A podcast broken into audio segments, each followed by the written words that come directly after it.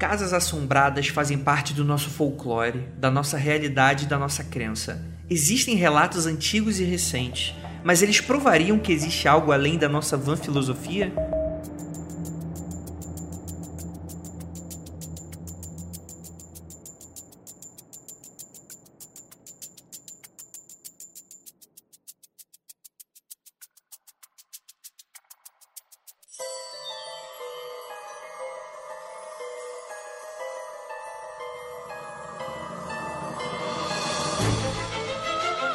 Discos voadores.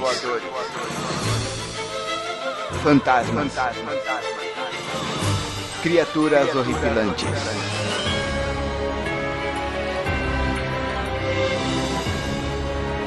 Este é Mundo Freak Confidencial.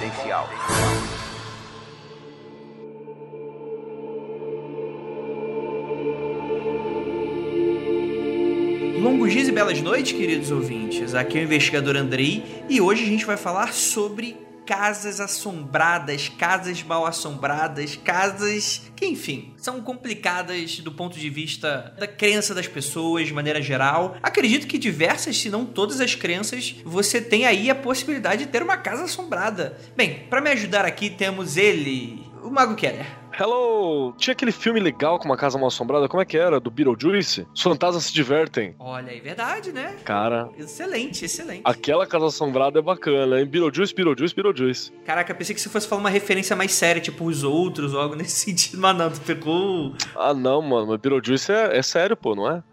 é, com certeza. Vai pro espelho e fala três vezes Beetlejuice. Duvido o ouvinte fazer isso agora, nessa madrugada. Besouro Suco, tamo no Brasil. Ah, é verdade. Besouro Suco, Besouro Suco, Besouro... Cara, dublagem, né, cara? Ei, dublagem. Excelente, excelente. E temos aqui ela, a queridíssima Ju Ponzi. Tudo bem com vocês? Vocês estão bonzinhos?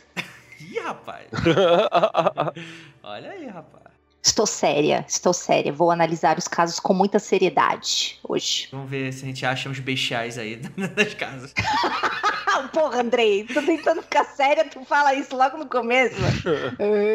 os pequenos zombeteiros também tem, né? Os que rastejam e os que pulam por cima das lápides e os, e os bestiais. Excelente, excelente. Hoje a gente vai falar sobre isso e, é claro, não antes dos recadinhos. Então, bora lá que o cast tá sensacional.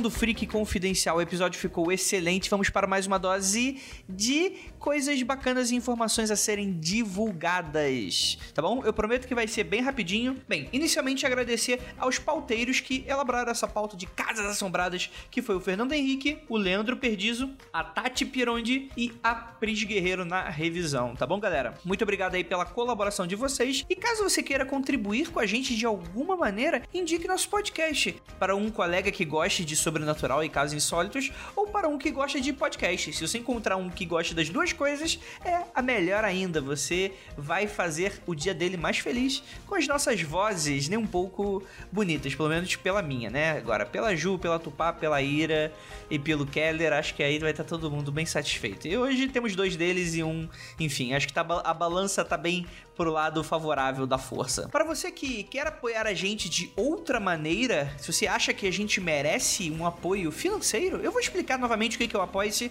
para caso você ainda não tenha entendido. Apoia.se, ele é uma plataforma de colaboração mensal. É como se você assinasse uma pequena mensalidade pro Mundo Freak e recebesse algumas coisas legais. É claro que esse dinheiro ele vai para desenvolvimento de novos projetos, pagar servidores e etc. E É claro que a gente também dá algumas coisinhas legais, como sorteios e acesso ao grupo. E, enfim, entrem aí na página do Apoia-se, tem várias categorias de apoio. A gente pede um apoio mínimo de 4 reais. E como é que você pode fazer isso? É só deixar ali o seu cartão de crédito, que todo mês vai ser ali, vai chegar aí na fatura, sem nenhum problema. Existe também a opção de boleto. E é, é interessante porque algumas pessoas falaram, pô, Andrei, precisa ter boleto, porque eu não tenho cartão de crédito. Eu não vejo nenhum problema com isso. Nenhum problema disso, tudo bem? É, só que o boleto, ele é gerado todo mês e cai no e-mail das pessoas. Algumas pessoas é, pode ter caído no spam ou, ou acabam esquecendo de alguma forma. É, pode acabar não pagando, enfim, na, no, no, mês XYZ, ou enfim. É, então tem casos de pessoas que, enfim, é, não estão vendo por, com uma certa frequência. Se esse é o caso, a gente pede que você regularize, tá certo? Lembrando que o principal objetivo é financiar os novos projetos. Então a gente tem pelo menos duas novas séries que estão saindo aí, que é o Popularium, o Hora Morta, que, enfim, o Popularium vai sair agora em maio, pelo que rege as contas, né? E, obviamente ele funciona de maneira tempora temporádica, né? Serialística, em que todo ano a gente vai ter uma temporada de alguns episódios, tá certo? Ele é diferente, ele não vai... Como ele requer uma pesquisa muito grande, elaboração de um roteiro, que dirá o Andreoli aí, que tá... que, enfim, que tá dando aí sangue só, junto com, com, com, a minha ajuda. E, enfim, toda a produção, ela requer um pouco mais de, de cuidado, ela não pode ser semanal por motivos óbvios. O Hora Morta, da mesma forma, ele acaba não tá saindo com muita frequência hoje em dia, porque a gente ainda não conseguiu atingir o número necessário para ele, porque a gente acabou dando uma certa preferência pro criptologia que tanta gente gostou. Então, como a gente, é, em teoria, ainda não atingiu pelo que a gente recebe, então eu passei o criptologia no lugar pra gente ter esse projetão incrível aí que a gente tá querendo fazer. Tudo bem, galera? Se você não sabe o que é criptologia, você não sabe o que é hora morta, você não sabe o que é popular, eu convido a você, eu vou deixar o link aí no post. Por favor, escutem e vejam como esses projetos eles são interessantes, eles podem acrescentar demais aí na nossa comunidade freak. E lembrando que o criptologia, cara, ele já tá de vento em popa, eu vou falar sobre ele agora. Galera, eu já tenho, se eu quiser, de material, eu tenho pelo menos uns 70% do criptologia pronto no sentido de coletado. Só que o que, que eu quero fazer? Eu quero aumentar a temporada, eu quero fazer mais alguns episódios e para isso eu vou precisar de mais material. E esse material vai ser um pouco insuficiente. Então, o que, que eu quero? O criptologia, essa primeira temporada a gente vai falar sobre pessoas que são sensitivas. O que, que seria um sensitivo? O que, que estaria enquadrado? Como é que essas pessoas estão junto com a gente? Se é verdade, se não é verdade? A visão da religião sobre isso e muitos e diversos desses questionamentos que a gente adora falar. E é claro, com aquele tom de seriedade bem bacana que vocês já escutaram do piloto. Se não escutaram, fica aí novamente o pedido para escutar, vai estar tá aí no link. Então, eu vou fazer agora uma abertura, um chamado. Você se considera uma pessoa sensitiva? Uma pessoa sensitiva não necessariamente vai ser, ah, Andrei, quando eu tinha 14 anos eu vi um fantasma. Não, não é isso. Precisa de realmente fenômenos frequentes que aconteçam com você. Você vê alguma coisa que as pessoas dizem que não existe, você consegue ter é, previsões sobre algo, clarividência, você consegue fazer coisas que outras pessoas questionam, você sabe que é verdade e essa frequência é alguma, mande um e-mail para contato@mundofreak.com.br e no assunto é muito importante que esteja sou sensitivo. Ou eu sou sensitivo, mas que tenha mais ou menos esse jogo de palavras para eu já identificar. E eu vou colocando e agrupando esses e-mails e em breve eu vou entrar em contato com vocês para uma entrevista, tá bom, gente? E é claro que a gente precisa falar agora da Penumbra Livros. E cara, a Penumbra tá. E, sério, de verdade, eu tô com muita inveja de quem tá acompanhando, porque às vezes eu tô trabalhando demais, eles mandam aquelas newsletters bacaníssimas, eu acabo deixando para ler alguns dias depois. E cara, sério, é muita coisa bacana. A Penumbra, ela tá com uma promoção a lá Instamission para você. Você tem Instagram? Então é agora. Queremos saber como é o seu cantinho de leitura, o seu jeito de ler. A gente quer saber como é que é aquele seu momento penumbra. Fotografem como vocês aproveitam o livro gostoso, seja da penumbra ou às vezes nem precisa ser da penumbra. E postem lá no Instagram com a hashtag Quero Penumbra. Atenção, hashtag Quero Penumbra na foto. A foto mais penumbrística vai ganhar um pacotão com todos os livros da editora. Isso aí, cinco livros: Renascer da Magia, Calciferum, Libernu, Princípio Discórdia e a Arte dos Indomados, tudo na mamata. Então segue lá a Penumbra no Instagram, que é o arroba Penumbra Livros, e a promo vai rolar até a outra segunda-feira, sem ser essa a próxima, dia 3 de abril. Então, galera, aproveite, vai ficar super show de bola. Se você curtir, curte a Penumbra, cara, pacotão, um kit inacreditável. E em breve os apoiadores também vão ser sorteados um kit, alguns livros para esse mês. Então, fiquem aí atentos. Então, com apenas 4 reais vocês também participam lá do grupo. Enfim, vai ficar todo mundo feliz. É isso, bora lá pro episódio e cuidado com as casas assombradas.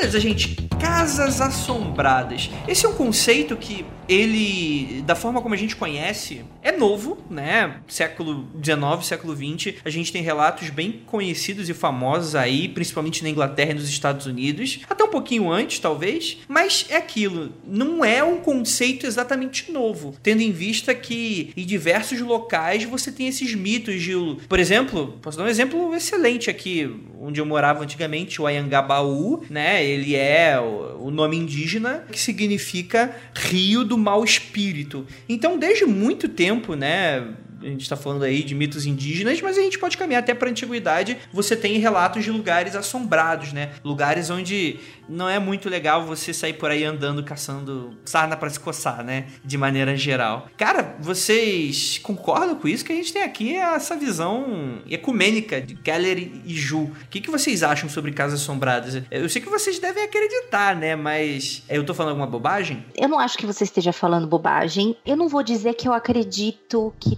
todos os casos, por exemplo, que nós vamos falar hoje no cast são realmente de casas assombradas. O que eu acredito bastante e o que eu já vi acontecer, isso é relativamente comum, entre muitas aspas, o Keller pode dar uma confirmação do que eu vou falar, são o que a gente chama de ecos, né? Tipo, ecos do passado. Então, às vezes você tá vendo uma coisa que tá ali e é muito rápido, só que aquilo já aconteceu ali há muito tempo atrás. Eu vou dar um exemplo bem babaca, mas que se assemelha bastante a isso. Quem joga Bloodborne, quando você chega em alguns lugares, você não vê um eco de uma pessoa que morreu ali? Tipo vermelhinha, o jeito que o cara morreu, assim. Sim. Então, obviamente que não, você não fica vendo pessoas morrendo, né? Mas um eco é aquilo, é alguma coisa que aconteceu ali naquele local, desprendeu uma quantidade de energia e aquilo fica lá ecoando para eternidade. Então, eu acho que eu acredito mais neste tipo de coisa do que realmente casa mal assombrada. Como eu falei para vocês, tem casos e casos, mas eu acho que é muito mais comum você sendo médium ou às vezes nem precisa na real, mas de você se debater com esse tipo de coisa, de manifestação do que realmente é objetos voando e portinhas batendo. Eu vou colar com a Ju em alguns aspectos e também vou dar uma, uma ideia um pouquinho diferente em outros. Porque falar que eu acredito em casas mal assombradas, pode ser que sim, pode ser que não, acho que não, não é necessariamente relevante se é um espírito ou se não é ali. O que existe e isso para mim é muito claro, é a experiência de você estar em uma casa mal assombrada. O que é diferente. Não quer dizer necessariamente que há uma entidade, um espírito ou qualquer outra coisa ali, mas o indivíduo passa pela experiência de sentir algo naquele local. E aí tem algumas questões que eu acho mais interessante. Curiosamente, alguns desses locais parecem que acontecem mais experiências do que outros que aí esses locais acabam ficando com mais fama de casas mal assombradas. Então é para dar uma coisa não necessariamente cética, mas uma visão mais, sei lá, é, fenomenológica, né? E quanto à questão dos ecos, do que a Ju falou, também é importante. Dependendo da teoria que você pega da alma, por exemplo, vai falar que existem várias camadas de alma e tal. E uma delas, que é o duplo ou perispírito, tem vários, vários outros, que é a sua alma mais próxima, tipo, sei lá, é um, aquilo que é o teu avatar mais próximo, aquilo que, que mantém a, a uma alma maior com a sua conexão com o corpo. Essa ela é de certa forma descartável quando a pessoa morre nessa literatura mais espiritualista. Então isso fica nos locais e demora até acabar a energia de vez que mantém isso funcionando e ela fica. Não é inteligente, tem funções rudimentares básicas porque não há ninguém dirigindo, né? E ela fica. Isso seriam os ecos a partir de uma visão mais espiritualista, né, do que a Ju falou. E aí pode acontecer de algo ou a energia do medo das pessoas, ou a energia das pessoas falando, ou alguma coisa que a pessoa foca a atenção naquilo, porque a energia nada mais é do que atenção, né? Eu dar atenção para algo, eu tô dando energia para aquilo. Você que tá aí compartilhando vários bagulho besta de gente idiota na internet, você tá dando energia para esse indivíduo, você tá dando atenção para ele. Não alimentem os trolls, já é uma, é uma, uma técnica milenar para você não dar razão para encosto, que encosto fica mais forte. Então, como é? As casas mal assombradas são geradas quando as pessoas caem muito nos baits do, dos trolls, é isso? Nos baits da internet. Exatamente. Exatamente, perfeito. Só que pra vida. E é isso. Então, então é, é, mais ou menos essa pegada. É, se você dá muita atenção, aí você acaba alimentando aquele cascão, né? Aquele, aquele duplo que ficou no local, e ele acaba vivendo por mais tempo, funcionando por mais tempo. Ou, no caso de se há medo que tá dando gás para ele, que tá dando energia, ele começa a causar coisas para dar medo e ter mais energia, tipo alimentação básica, você entendeu? Uhum. Nessa literatura espiritualista, né? Sim, sim. A gente não tem aqui o, o, Lucas, nem o Igor e tal, que vai dar a visão cética dele, então acho que eu vou fazer um pouquinho desse papel, assim. Porque se a gente for levar em conta, assim, a narrativa, ela é muito legal, assim. Porque a gente está atribuindo lugares experiências ruins. Enfim, é, eu acho ela interessante da maneira como ela se constrói em volta disso, apesar de que eu acho, às vezes, até um pouco perigoso a gente colocar culpa nos lugares, às vezes, sabe? Então, por exemplo, acho que, enfim, experiência ruim, e a partir daí eles ficaram marcados. Aquela coisa de, de usar a cueca da sorte pra ir assistir seu time. Não que você acredite, mas vai que, né? Então é aquele tipo de coisa que, ah, vamos evitar aquele lugar porque dizem que é meio ruim, né? Então a gente acaba não evitando. E talvez isso já não retroalimente esse tipo de crença de prática? Sim, sim, é muito possível. Eu não vou lembrar certinho, mas se você pegar, por exemplo, a própria. A, a Justa deve saber mais. Uma coisa básica de linguística, que é signo, significado, significante e tal. Então eu acabo atribuindo com o tempo um, um determinado valor, um determinado julgamento a um local, a um espaço ou a uma situação. E se isso se populariza, as pessoas acabam esperando que aquela situação aconteça naquele lugar. Então várias coisas se associam a isso, né? É por isso que a gente tem casas aí que são assombradas, que são famosas nesse sentido, né? Com o tempo é. acaba virando uma mídia e a pessoa vai para lá predisposta a ter essa experiência. E esse tipo de coisa também, essa reunião de pessoas que estão querendo ir lá, não importa se numa visão super cética, ah, vamos ver se acontece alguma coisa, ou se numa visão super believer, nossa, vamos ver se, se a gente vai ouvir, isso também acaba alimentando, né? Esse tipo de. Eu tenho um, um exemplo muito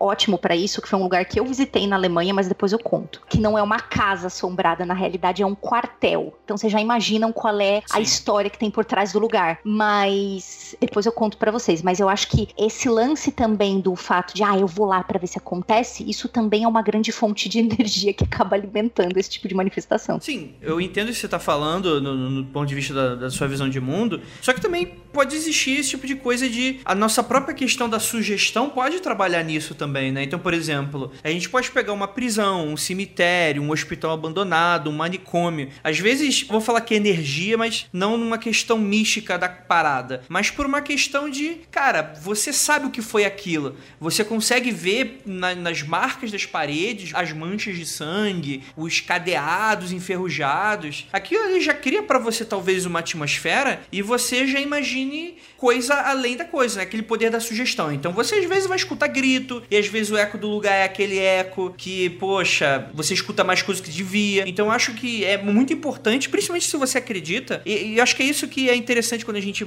vai pegar o lado cético da coisa. Não é que tem que ser descrente para, enfim, só pelo simples fato de ser. Mas eu acho interessante que até mesmo as pessoas que acreditam tentem fazer esse exercício para tentar separar o que realmente poderia ser do que não. Porque se a gente for levar em conta tudo da maneira como é, eu acho que a gente vai acabar entrando muito nessas coisas da galhofa, né? Do sensacionalismo, né? Aquele lá do IML, né? Que o pessoal falou que é IML, depois descobriu que era uma escola e tal. Quer dizer, quando você coloca que é o IML na história, tu já fica já com cu na mão, né, cara? Tu já fica imaginando as diversas histórias que aquele lugar pode ter. E aí é uma escola, tudo bem, pode existir escola assombrada, mas não é tão poderoso quanto a narrativa do, enfim, do, do, do, do IML, né? E aí por aí vai, né? E o lugar tá escuro, enfim, é, tem esse tipo de coisa. Eu acho que tá muito claro, sim, cara, essa colocação. E também vamos lembrar que a maioria das vezes, né, o que torna mais difícil a gente pensar nessa coisa das casas assombradas é que sempre se fala que as manifestações, na sua maioria, são de natureza subjetiva, né? Então, como é que você define isso, né? Como é que você trabalha com isso? Uma coisa subjetiva é a impressão que a pessoa teve, a sensação que a pessoa teve com aquele lugar. Então é sempre complicado, né? A não ser, agora, Markel era astrólogo, a não ser que você seja de peixe ou tenha muitos planetas em peixes. Aí desconfia. é. Que aí, aí, você já tá ligado do outro pega. lado, desculpa te falar, mas esse peixinho aí, quase tudo é meio médium da vida e é osso. Então você é ouvinte de peixes, né? Já sabe. Excelente, mas eu acho muito legal porque realmente existem diversas teorias sobre isso. Vocês falaram, a Ju falou aí da, dessa questão de casca energética, né? Os famosos ecos do passado, parece nome de filme do Supercine, que entra aquela música de vinheta sábado à noite. É bem. Oh, da hora. Não é, cara? Esse tipo de filme, ecos do passado. E que, cara, acho que também pode acrescentar aí também é, nessa narrativa que eu acho interessante, né? Mas a gente, por ser um país bem espiritualizado, no, acho que a gente pode deixar dessa forma, também tem muito essa crença do espírito habitando o local, né? De alguma forma. E é claro, quando a gente vai pra narrativa lá de fora, a gente tem o famoso poltergeist, né? Que ele não é necessariamente um espírito. É bom a gente fazer esse pequeno adendo quando a gente cita o termo poltergeist, né? Que vem do alemão, que é, acho que é polter... Como, como é que se fala, Ju? Pra Poltergeist. Olha, eu, falo isso aí mesmo. É, é, é, o Geist é o espírito, tá? Ele pode ser dependendo, explicando de novo, já expliquei isso no outro podcast, mas só para relembrar o pessoal. Ele pode ser traduzido como alma, dependendo se você tá, vai para um viés filosófico ou por espírito. Dependendo se for a Zélia Duncan, né? Isso, exato. Alma. Exatamente. Ou ele pode ser traduzido como espírito. O verbo poltan é o verbo mover, mexer ou fazer bagunça. Então, na realidade, o poltergeist é o espírito que faz uma bagunça. Sim, sim. E isoneia, né? Brasil foi traduzido como espírito zombeteiro.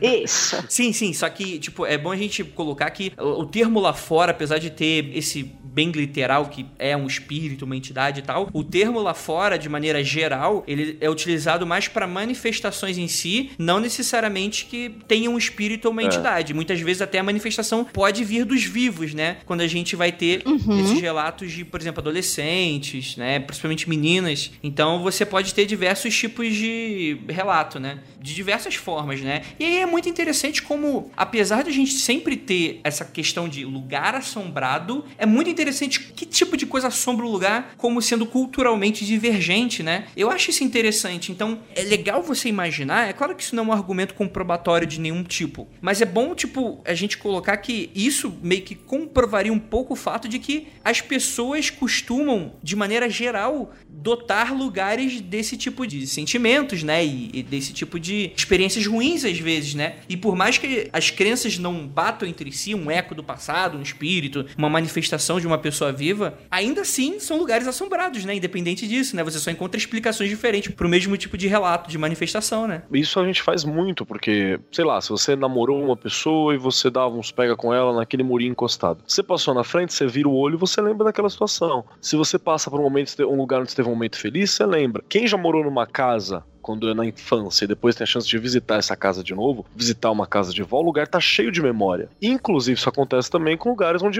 onde aconteceram coisas ruins, né? Então o lugar tá cheio de memória também. É, é a mesma coisa se você não quer levar para um lado espiritual. E aí você pega lugares onde aconteceram grandes eventos que foram até midiáticos. Né? Tipo, por exemplo, aqui em São Paulo, a gente tem a casa da, da dona Yaya, ou o casarão, o sobradinho lá, como é que é o nome, Andrei? Sim, sim, o Castelinho da Ruapa. É, o Castelinho da Ruapa. O próprio Joelma, né, também, né? O Joelma. Aquilo ali, o, jo, o Joelma, cara, minha mãe é bombeira, né, aposentada, e ela tava ingressando um pouquinho depois do Joelma. Então o Joelma ainda era uma sombra, que eles falavam muito. Aquilo foi muito midiático. Então todas as pessoas de São Paulo que viram na época, ou os mais jovens que assistiram aquela dramatização assustadora que passou no Linha Direta, eles já têm uma memória naquele lugar também, entendeu? Mesmo que não tenha visitado, tem uma memória naquele lugar. Sim. Então, se eu passar ali, eu vou, vou ressuscitar aquela memória, né? Aquela lembrança. Exato, né? Exato. E às vezes a pessoa nem conhece conhece a história do lugar, mas só o nome já traz aquela coisa, né? Né? Joelma do Calypso, assustador. Ai, Jesus. Cara, mas é, enfim, é, é interessantíssimo. É interessantíssimo a, a, forma como a gente pode debater esse tipo de coisa. Cara, Ju, você tem mais histórias aí, cara. Você já visitou um lugar assombrado? é, então, na realidade, eles são. É muita carga histórica, na realidade, né? Uhum. O primeiro deles que eu visitei, e não tem a ver, então vou falar mais breve, tá? Não tem a ver com, com Casa Mal Assombrada, não, mas onde você sente a energia muito pesada. Quando eu morei na Alemanha, numa das vezes que eu morei lá, eu morei muito perto de Dachau, que é onde tem um campo de concentração muito grande. E as visitas lá, você pode fazer visita sozinho ou guiado. Eu preferi guiado, porque me interesso por história, óbvio, queria ouvir mais sobre, em vez de ficar só lendo num livrinho. E eu passei muito mal lá assim, de verdade. Tentei me preparar um pouco antes, mas passei muito mal. Mas eu visitei um outro lugar e eu, esse eu confesso que eu fui lá dar energia para manifestação porque eu queria mesmo ver se eu vi alguma coisa, uhum. que é em Babenhausen, que é um, na realidade são várias barracks assim, tipo, são vários alojamentos de soldados, né? Hoje lá tem um museu, mas a maioria das casinhas que tem lá eram alojamentos dos soldados da Segunda Guerra. Uhum. Né? E aí você pode visitar o museu, tem várias coisas lá, só que a cidade e o lugar onde estão essas barracks e onde está o museu, ele é conhecido porque a galera da cidade diz que vira e mexe, tu tá andando lá, de repente tu vê o cara passando com o uniforme da SS. Rapaz. É, é. Justo da SS, a... né? Justo da SS. Aí você tem essas manifestações, tem gente que ouve conversa. Então, por exemplo, durante a noite, como se dois soldados estivessem lá fazendo patrulhamento, trocando uma ideia. Você ouve sussurro de vozes diferentes. Diz que o lugar é conhecido assim. Eu não sei se isso é uma jogada de marketing ou não, mas a própria cidade, se você conversa com as pessoas que moram perto do lugar, as pessoas não querem falar sobre isso. Então já tem uma aura assim de mistério. E outra coisa que aconteceu na cidade, que a galera fala que também é a culpa de que o negócio é super mal assombrado, é que lá pro século XIX, essa cidade tinha uma mulher que foi acusada de bruxaria e ela foi queimada numa estaca no meio da praça principal.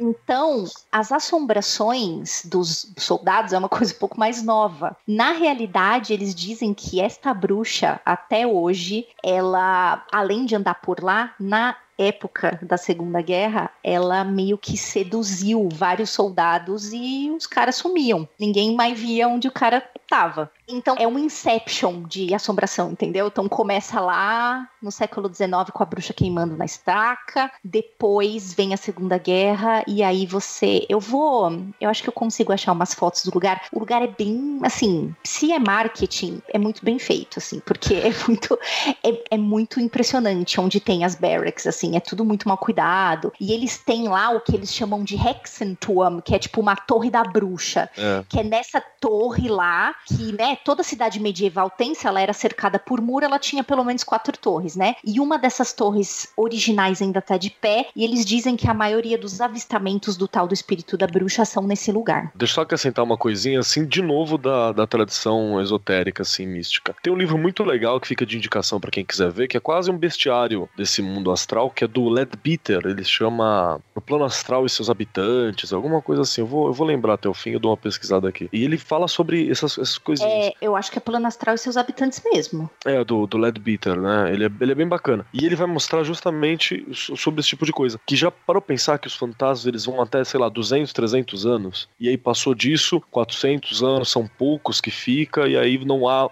relato de fantasma romano, por exemplo.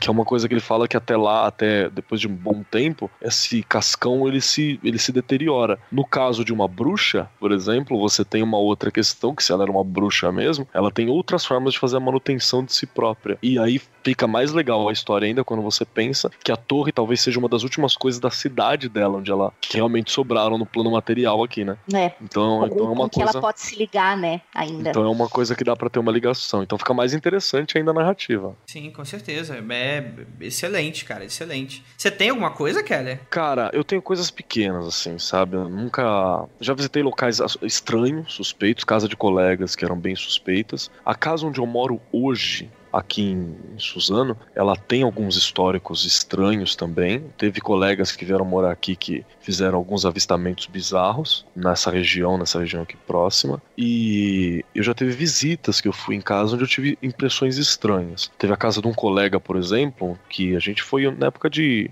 mais relacionado à igreja mesmo. Que eu, sempre, eu sempre tive junto de igreja, junto de pessoas estranhas, né?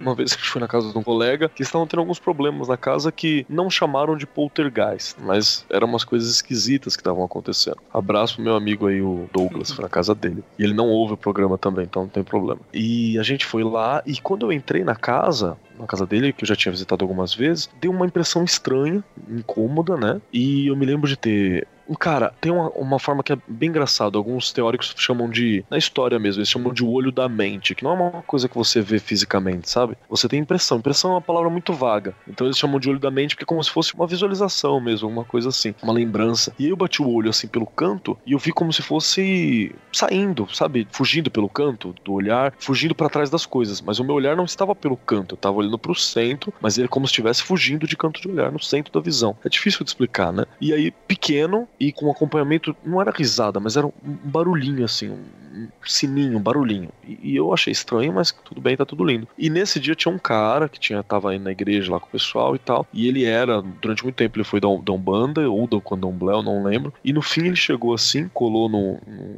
meu pai, né, eu era bem mais novo na época, e ele falou, é, nessa casa tem, ele não chamou de espíritos juvenis, mas ele quis dizer assim, tem pequenos espíritos baderneiros, né, na casa, e isso é um problema. Uns gremlizinhos. É, imagina uns gremlizinhos, tem uns gremlizinhos, uns pequenos espíritos baderneiros aqui nessa casa. Eu tive essa, essa visão, essa impressão. E eu não tinha conversado com o cara, eu não ouvi o cara falar isso, né? E eu fiquei meio assim, falei, caralho, que merda, hein? E, porra, você é moleque, você não quer, né, cara, que bate essas coisas, né?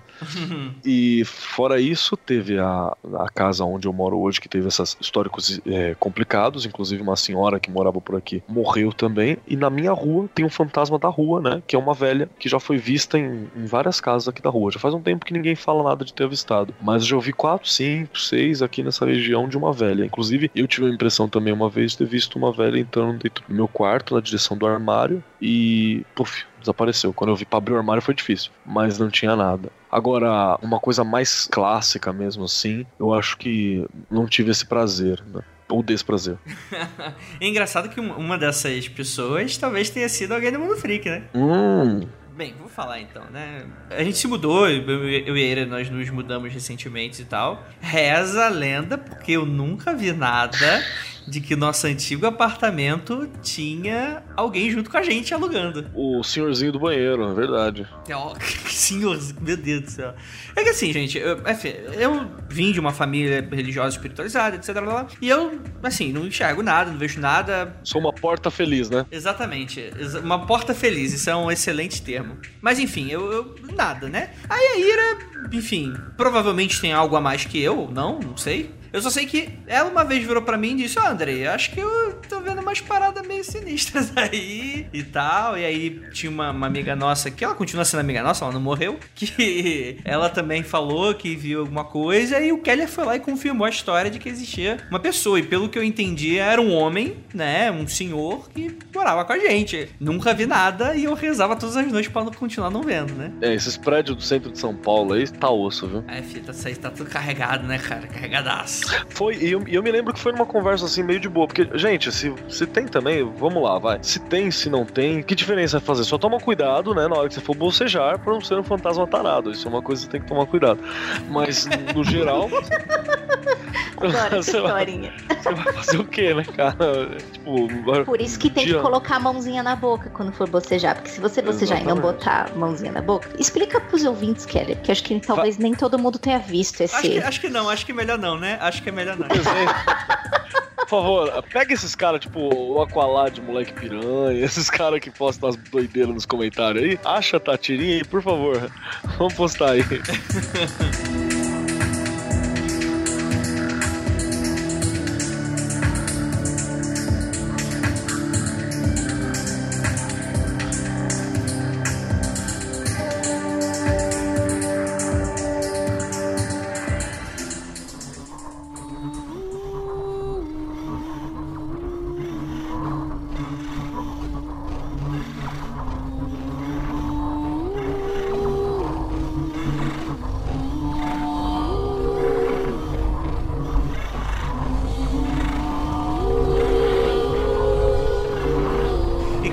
tipo, a gente tá falando aqui, eu tava comentando aqui da maneira mais panos quente possível e no Skype a Ju já falou. Tem sim, Andrei. Você chegou a ver alguma coisa, Ju, também? Não, eu não cheguei a ver, mas eu cheguei a sentir. Ah, é? O que, que você sentiu?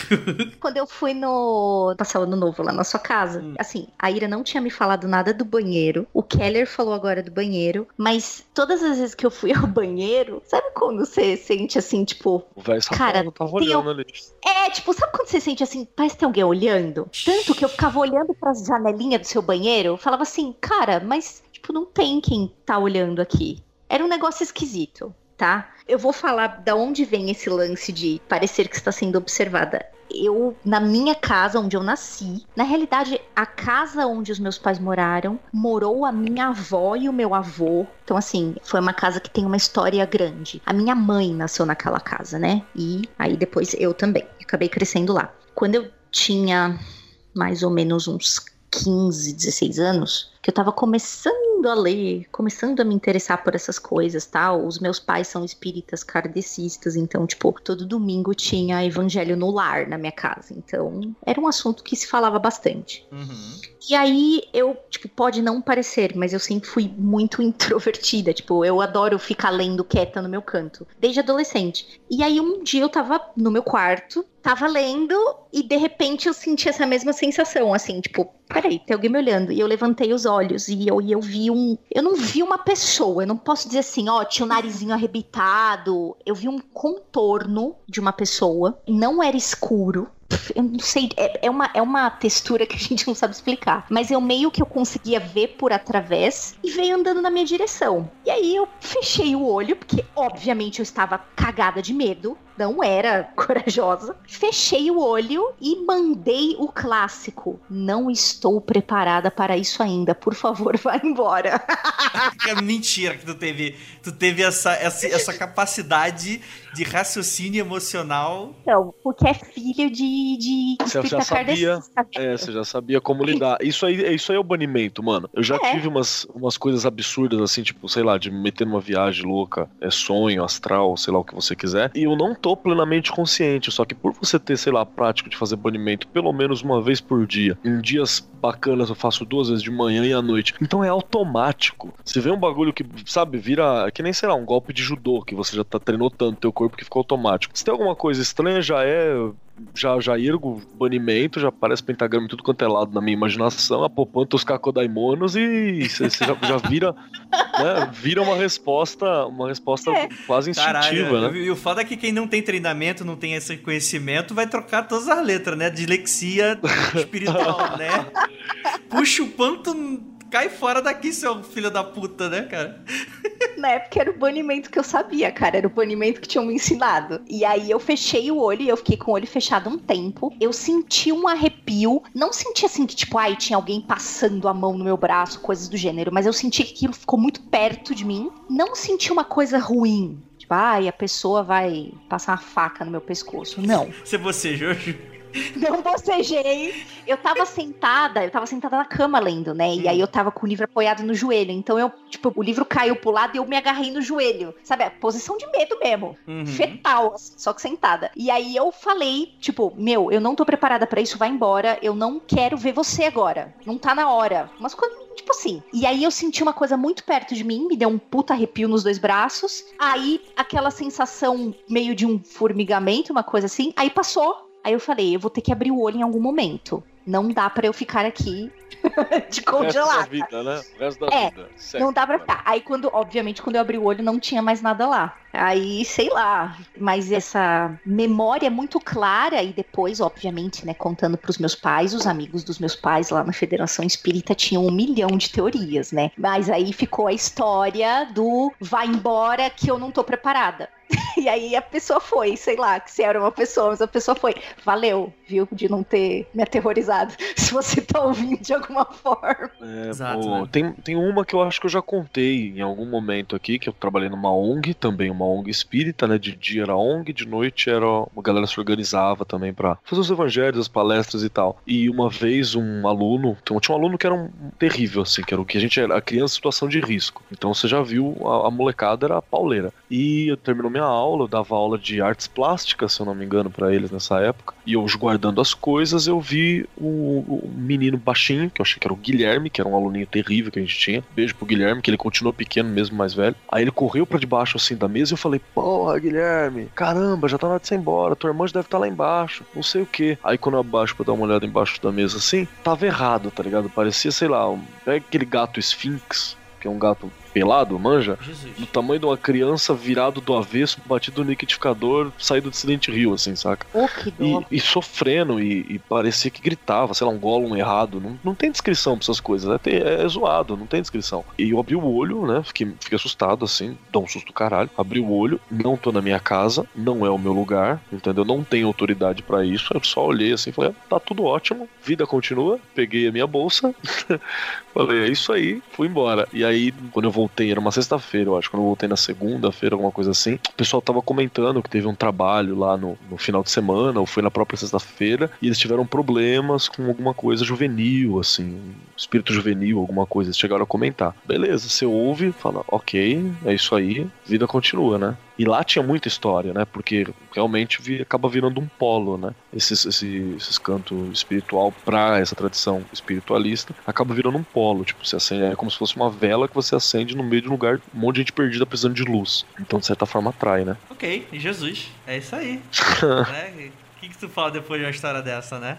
Cara, é, é, excelente, excelente. Bem, a gente tem alguns casos que eles ficaram bem famosos na história, assim. Eu vou tentar pular uns que a gente fez ou vai fazer, né? Como, por exemplo, o caso de MTV e tal. E a gente vai falar bem resumidamente, porque realmente eu acredito que alguns desses casos a gente merece até um podcast próprio, né? Mas, cara, o termo casa assombrada, de onde que surgiu? Ó, oh, quando uma casa é assombrada, também há o termo infestação para isso, né? É uma residência ou um prédio que supostamente é habitado por espíritos ou onde ocorrem certos eventos que não existem causas físicas para eles, né? Não tem nada físico que cause aquilo. Quais eventos são esses? Os famosos ruidinhos, né? O as batidinhas, né? Movimentação de objeto, Puta, né? Cara, Isso aqui. Batida, batida é osso, mano. Porque batida é osso. Instalado, agora com o isso é osso, cara. Batida é tensa.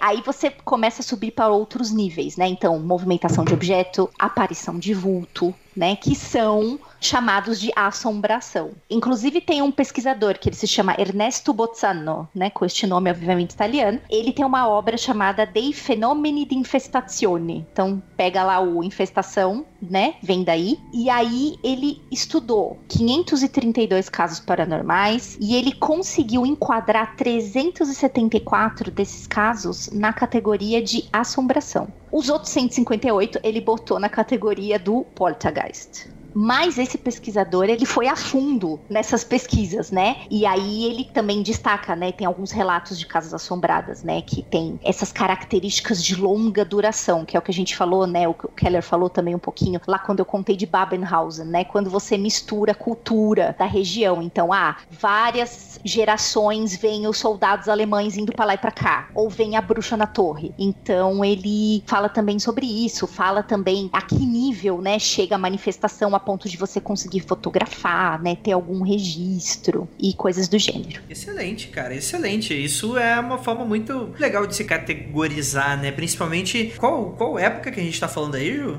O fenômeno de infestazione. É. Esse tratado, né, o de fenomeni de infestazione é de 1936. 1900. Cara, eu acho que é bem nessa época mesmo que a gente tem essa. ainda um pouco de ciência. No, no, no... Quando eu falo ciência, às vezes tem ouvinte que é muito. Nossa, olha só como é que eu sou cientista, ciência é a melhor coisa do mundo, a gente não pode ser comparado ciência com essas coisinhas sobrenaturais. Não é isso, mas ciência é século XX, cara. Ciência é século XX, mesa branca. É isso, tipo, você tentar colocar aí e fazer testes científicos dentro de, tipo, uhum. manifestação sobrenatural. Eu acho que faz muito sentido você ter esse tipo de literatura de categorizar as coisas com essa essa lógica de estudo que parece científico, né? Isso é interessantíssimo. É, só gostaria de lembrar que, como a gente falou lá em cima, para lidar com essas coisas você tem uma carga que ela é muito pessoal, né? É muito subjetiva. E a ciência não consegue trabalhar com subjetividade. Tá aí a treta até hoje, por exemplo, se psicologia merece o título de ciência ou não. Tem essa treta entre uma hard science e a soft science, né? Porque quando tem uma carga subjetiva muito grande de experienciar, fica difícil de eu comprovar com métodos ou com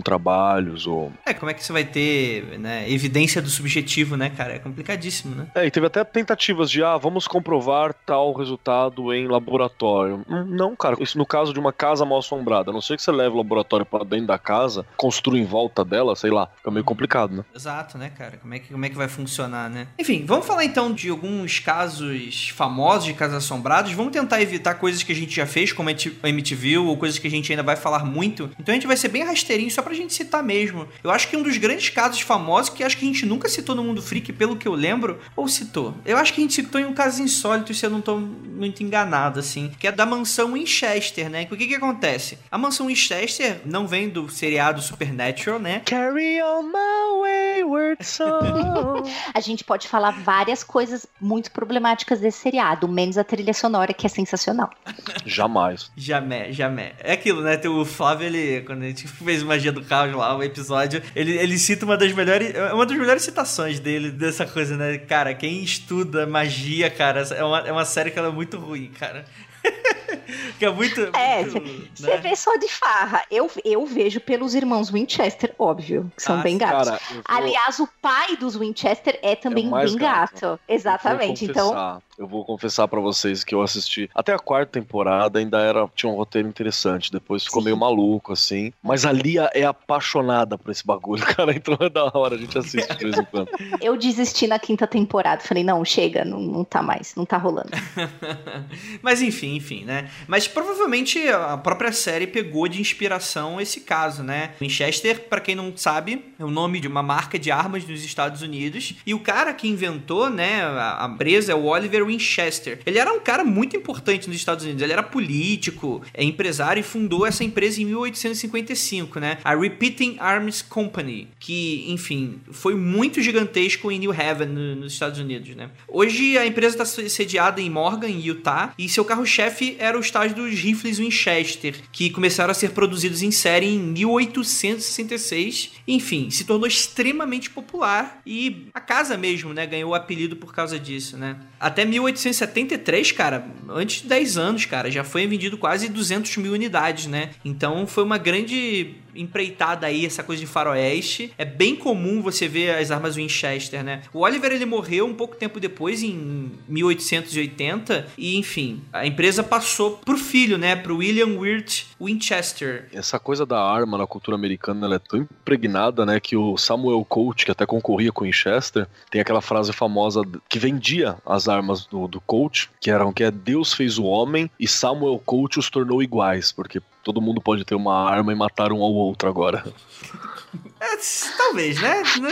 É, é, é. Mas continua, Winchester, né? Winchester. Aí o que acontece? O filho desse cara, do Oliver Winchester, ele era o William, né? Ele era o tesoureiro da empresa e quando o pai morreu, ele recebeu parte da empresa, né? Só que o que acontece? Em um ano, o William pegou uma tuberculose braba e morreu. E ele era casado com a Sarah Winchester. Só que o que a gente não comentou é que pouquíssimo tempo antes do próprio William morrer, a única filha do casal acabou morrendo de uma doença, né?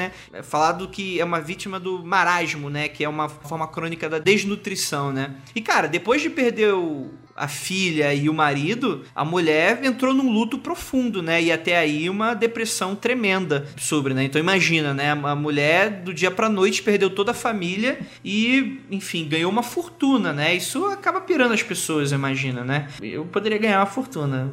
Eu piraria pouco, não sei. Acho que só, só, só sabendo, só sabendo para saber, né?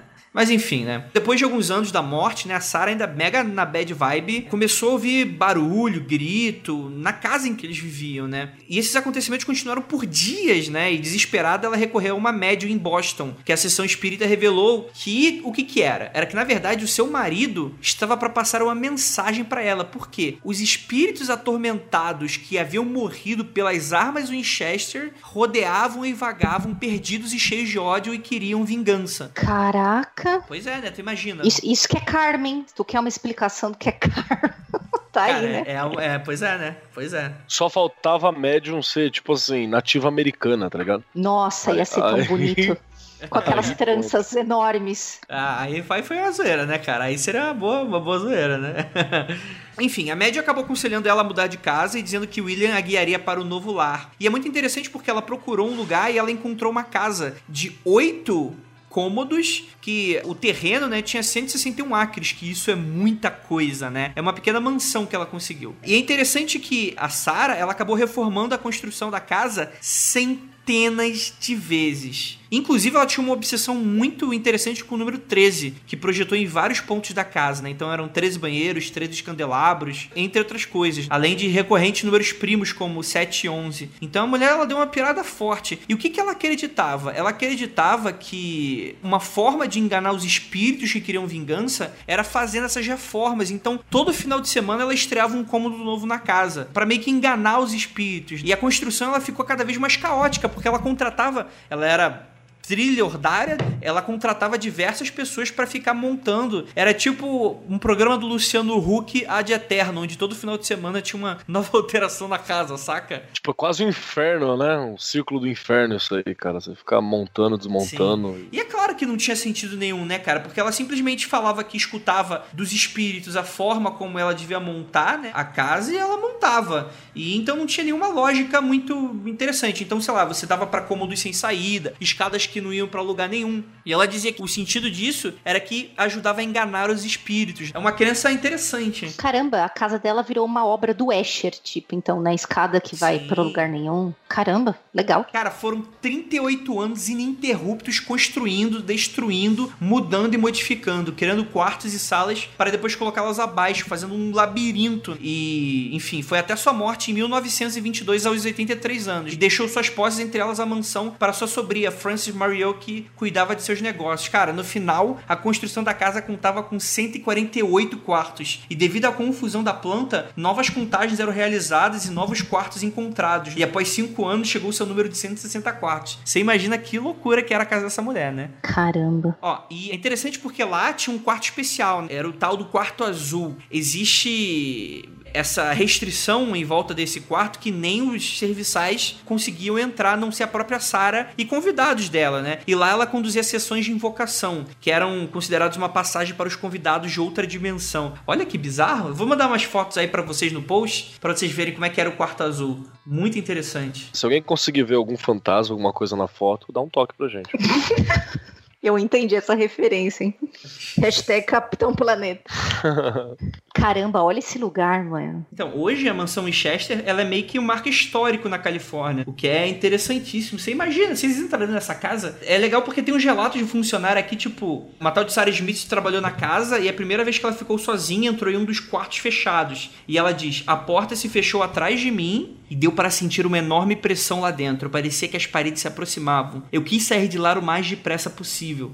Ela disse. Dois funcionários que ainda trabalharam na mansão, o John e o Jack Stubert, acreditavam que o quarto era uma passagem para outro mundo. Eu me virei, olhei para o corredor e vi um homem parado lá. Então ele desapareceu e eu desci para ver se havia alguém em casa, mas não havia ninguém. Nunca acreditei em espíritos, fantasmas, qualquer coisa assim, mas agora eu acredito que haja coisas nessa casa. Cara, olha que bizonho, né? Nossa. Eu achei curioso que tem uma fala aqui em cima, né, que inúmeros paranormais e médiums chegaram a visitar a casa ao longo dos anos, se convenceram de que tem espíritos no local, incluindo o espírito da própria Sara. Que sorte, né? Fez a Nossa. casa toda bonitinho. Se ela, se ela queria prender e confundir os espíritos, quando ela morreu, ela, Rolou, né? ela não saiu mais, né? Ela mesma caiu. Ai, que dó. Vocês entrariam numa casa dessa, cara? Eu acho que não, hein? Ah, pela curiosidade Ah. mórbida. Orra. Claro que eu entrei. Não me responsabilizo pelo estado das minhas calças quando eu saí da casa.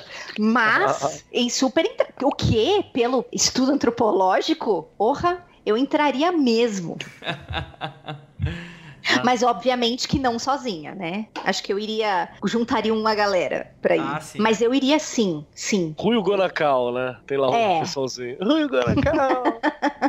É interessante que foi excelente essa referência, porque os próprios caça-fantasmas brincam com isso, mas de uma forma até bem americana, né? Eles montam um empreendimento, tipo, caçar infestação de insetos, só que são fantasmas, né? Então eles têm aquelas roupinhas de detetizadores, é excelente, né? Tem um livro muito bom, é do Fantasma de Canterville, se eu não me engano. É do. O cara que fez escreveu Dorian Gray, esqueci o nome dele, mano. Libriano, gente boa. Oscar Wilde. É, do Oscar Wilde. Nossa, esqueci o nome do, do Oscar Wilde, que maldade. Fantasma de Canterville conta a história de uma casa europeia, uma mansão de Canterville inglesa, né, que tem fantasma lá dentro, e a família, uma família americana, que é uma família recém-endinheirada, vai para lá e acha super legal estar tá numa casa mal assombrada. E, tipo assim, fantasma aparece, eles falam: "Não, mas você não é real, porque nós somos americanos da ciência, né? Nós somos a modernidade, fantasmas não são reais". E o fantasma aparecendo, o fantasma ficando depressivo na história, porque ninguém liga para ele, ninguém dá valor pro cara. É muito boa a história, comedinha. Muito bom. Não não não deprimam fantasmas, eles ficam chateados. Cara, tem também o a casa das irmãs Fox. E eu acho que irmãs Fox, elas. Eu acho que elas mereciam um cash à parte, pelo menos a gente, pra gente falar sobre a paranormalidade do século XX, século XIX, uhum. que é muito interessante, né? Então, você vê, por exemplo. As batidas, né? É, batida, né? Uma coisa que eu gosto pra caramba, é um pouquinho mais pra frente, né? Também são aquelas fotografias dos ectoplasmas saindo das pessoas. Eu acho bem interessante, assim, é, é, essa crença dessa época, né? Bem, para quem não sabe, as irmãs Fox, né? Elas foram bastante famosas nessa questão de. Como é que eu posso falar? De, de conversa com espíritos, né? Paranormalidade, principalmente mesa branca, conversas de maneira geral e inclusive manifestações nesse tipo de processo, né? Bem, a história delas é o seguinte: em 11 de dezembro de 1847, a família do Sr. John D. Fox mudou-se para Hydesville, em Nova York. E a casa para onde eles estavam se mudando era considerada pela vizinhança dos antigos moradores como mal assombrada. Olha que interessante. E aí, o que que acontece? O Sr. Fox, ele tinha três filhas. Essas filhas, elas eram estrigêmeas, né? Lembrei da piada com o fim do outro podcast. Bem, ela tinha três filhas, sendo que duas delas, a Margaret, também chamada de Maggie, e a Kate, moravam com ele enquanto a terceira filha, a Lea, morava em Rochester, em Nova York. E por quatro meses a família ouvia alguns sons de batida pela casa, porém nada que os incomodasse. Só que em março de 1848 as batidas começaram a ficar mais violentas. E além disso, também eram ouvidos barulhos como móveis se movendo sendo arrastados, os passos, esse tipo de coisa. E as duas filhas do casal já adolescentes tinham muito medo do fenômeno. E no dia 31 do mesmo mês, Kate se irritou e desafiou a força invisível causadora. Olha aí, bicho piruleta, né? Essas meninas aí. Mas enfim, o que, que aconteceu? Ela mandou aquela pergunta clássica, né? Perguntando se era um espírito ou esse tipo de coisa, né? Aí houve, assim, esse, esse desafio. E ela disse que ia bater palmas e que a entidade deveria repetir os golpes, né? E a entidade respondeu, e a mãe das garotas estava perto e percebeu que a força invisível tinha inteligência, pois soube interpretar as palavras da filha. Enfim, resolveram fazer testes, perguntou para a entidade a idade das filhas, ela aceitou. Então perguntou se os ruídos eram causados por seres humanos não tendo resposta. Mudou a pergunta para: é um espírito? Se for, de duas batidas. Duas batidas foram ouvidas. As perguntas continuaram, ao que no final foi descoberto que os barulhos eram feitos pelo espírito de um mascate, que fora assassinado naquela casa há cinco anos e enterrado ali mesmo. Olha que genial. Só sabe o que eu penso? Hum. Imagina o trampo que deve ter dado para descobrir que era o espírito de um mascate. Porque, tipo assim, tem é. alguém aí? Bateu, sim, duas para sim. É um espírito? Duas para sim. Você já trabalhou? E aí, não sei o quê. Aí, sei lá, advogado, policial, médico, mascate caralho, mascate, né? Será que foi um por um assim? Como é que foi? Interessantíssimo, porque isso começou a chamar atenção. Primeiro dos vizinhos, né? De repente os Estados Unidos inteiros estavam sabendo daquele tipo de comunicação. E é claro que muitos céticos duvidaram bastante, falando que quem produzia esse tipo de som eram as próprias irmãs, né? Então, houve também essa descrença relacionada, né? Mas é interessante porque as irmãs Fox, elas foram muito famosas nesse mundo de paranormalidade, né? O que é extremamente interessante. Sabe o que deixou elas muito famosas também? Foi o Sir Arthur Conan Doyle, o cara que escreveu o Sherlock Holmes, né? Ele era mega. Enquanto o Sherlock Holmes não acreditava em nada disso, na criação dele, ele era mega crente nisso. Quando teve o caso das fadas, lá da, das meninas que fotografavam fadas, ele foi atrás. Uhum.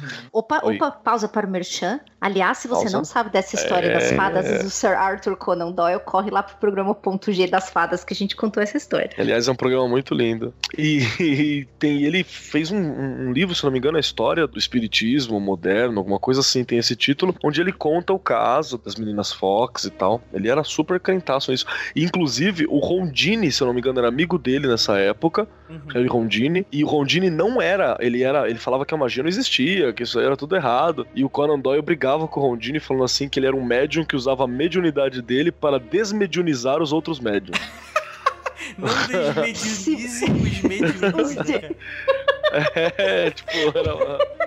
É muito louco, cara, essas tretas muito da hora. Ah, Jesus, que excelente, né, cara? É tipo, é bom a gente ver, sabe o que, que é? É que a gente cria essas marcas históricas, né? A gente gosta de criar esses ícones da porra, o cara escreveu Sherlock Holmes, o cara devia ser mó da hora. E não, cara, se fosse hoje em dia, na época das redes sociais, imagina, o cara brigando com o Olavo de Carvalho, né? Sei lá, tipo, o Olavo de Carvalho brigando, sei lá, com, com alguém mega cético, sabe? Eu acho que eu comparei o Arthur Conan com o Olavo de Carvalho, desculpa, gente, foi involuntário.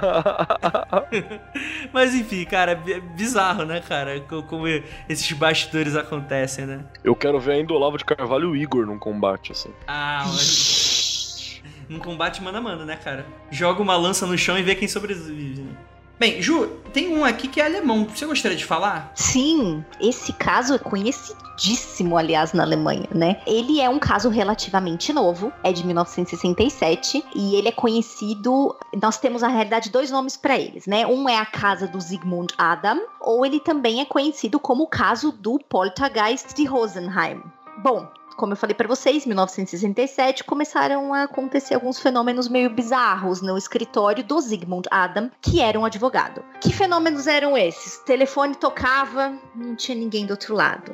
A máquina de fotocópia começava a cuspir papel e tinta sem ninguém ter usado. Gaveta que abria, coisas que eram trocadas de lugar, ninguém sabia o que era aquilo. Até que um jornal alemão instalou alguns equipamentos para monitorar. Né, principalmente os telefones. E em três meses eles gravaram mais de 600 chamadas para esse número. E em um único período de 15 minutos foram feitas 46 chamadas. Imagina que inferno trabalhar nesse escritório de advocacia, Nossa, né? Mas era impossível você ter esse número de chamadas, porque se você levar em conta o mecanismo de descagem da época, não teria tempo para ter esse número de chamadas neste espaço de tempo. Então o, o pessoal começou a ficar bolado. Peraí, como é que isso acontece, né? E algumas fontes diziam também que esses telefones ficavam tocando mesmo quando eles eram tirados da tomada. Jesus. Da tomada não, quando eles eram desplugados, desculpa. Quando, os- quando esses telefones eram desplugados, os danados continuavam a tocar, né? Mas isso não é confirmado, tá? Isso é detalhe de quem estava dentro da casa. Eles falam de um caso também que aconteceu em outubro desse mesmo ano, de 67.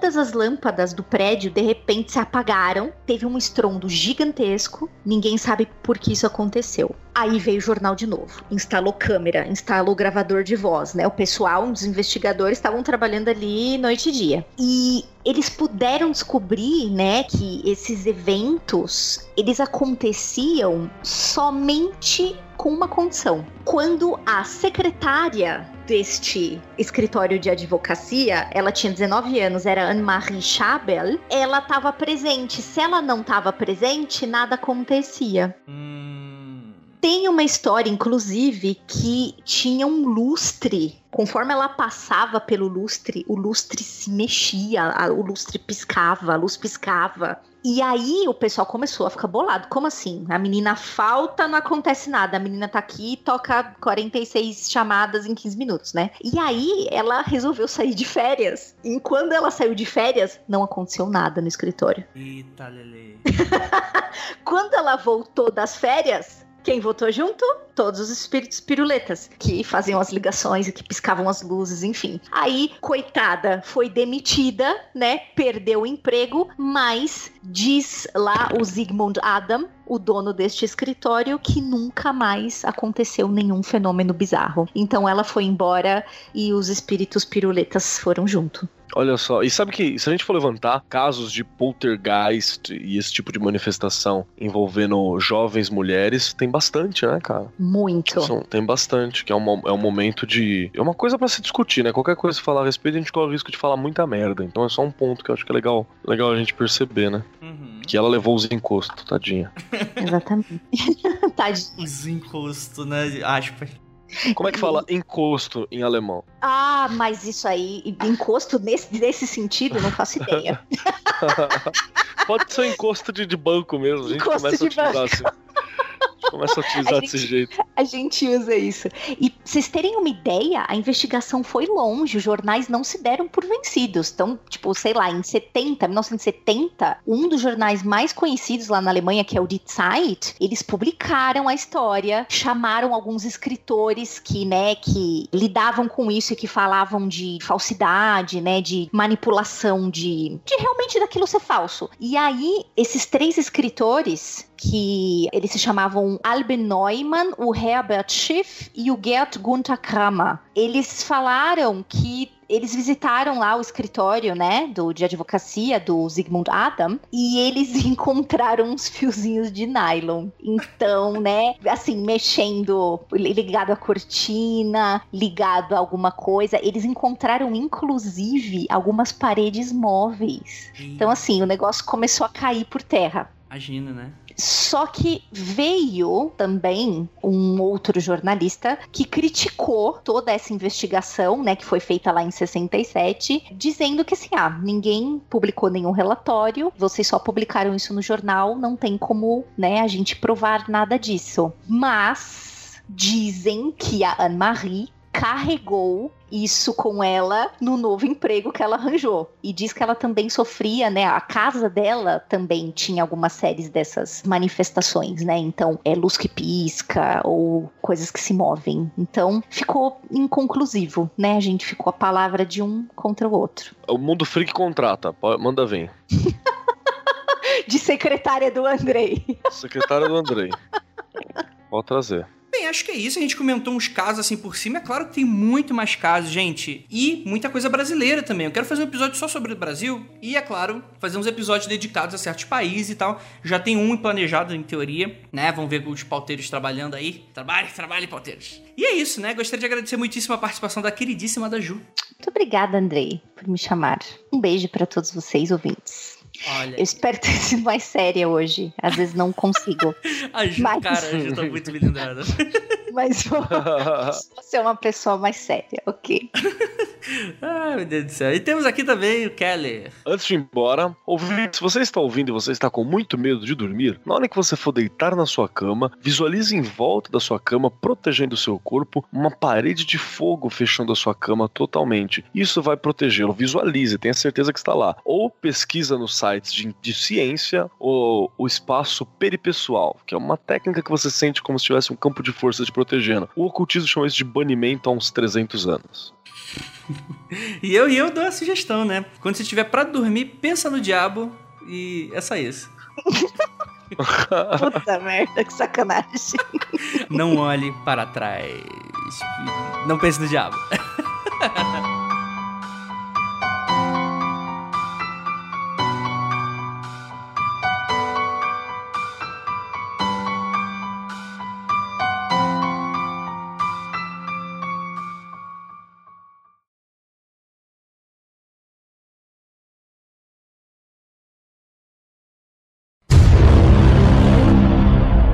Caralho, eu tô agora olhando pra janela do escritório, dá pra quadra de uma escola pública. Cara, tem uma velha andando no escuro e são tipo meia-noite. O que que tá acontecendo?